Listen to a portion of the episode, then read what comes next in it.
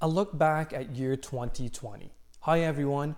We started 2020 with so much excitement and we have made the business change to become mortgage agents and start a wonderful team called EMA Mortgage Team with Mortgage Alliance. We work with great lenders, underwriters, and business development managers that assist us in helping our clients. Access to 60 plus lenders is amazing we started in February 2020. By mid March, we are in lockdown due to COVID 19 pandemic. As health concerns increased, households' financial stress levels increases as well.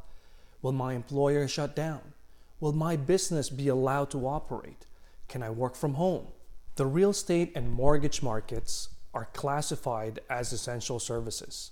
A house is where you keep yourself safe and others safe from you staying home is the best place to social distance.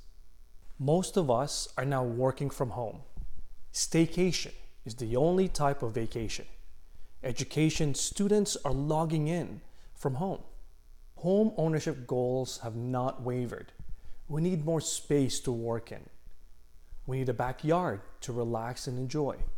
Home owners don't mind living further from metropolitan cities where you can get more space, less congested areas. Cottage properties are no longer secondary homes. They are now the new primary residences. We are still in a pandemic. We have celebrated the holidays, the New Year's very differently. The Canadian government has started rolling out the COVID 19 vaccines. Let's hope for the best with the vaccines being effective and a smooth rollout to the public. The daily numbers of COVID cases are still high in Ontario.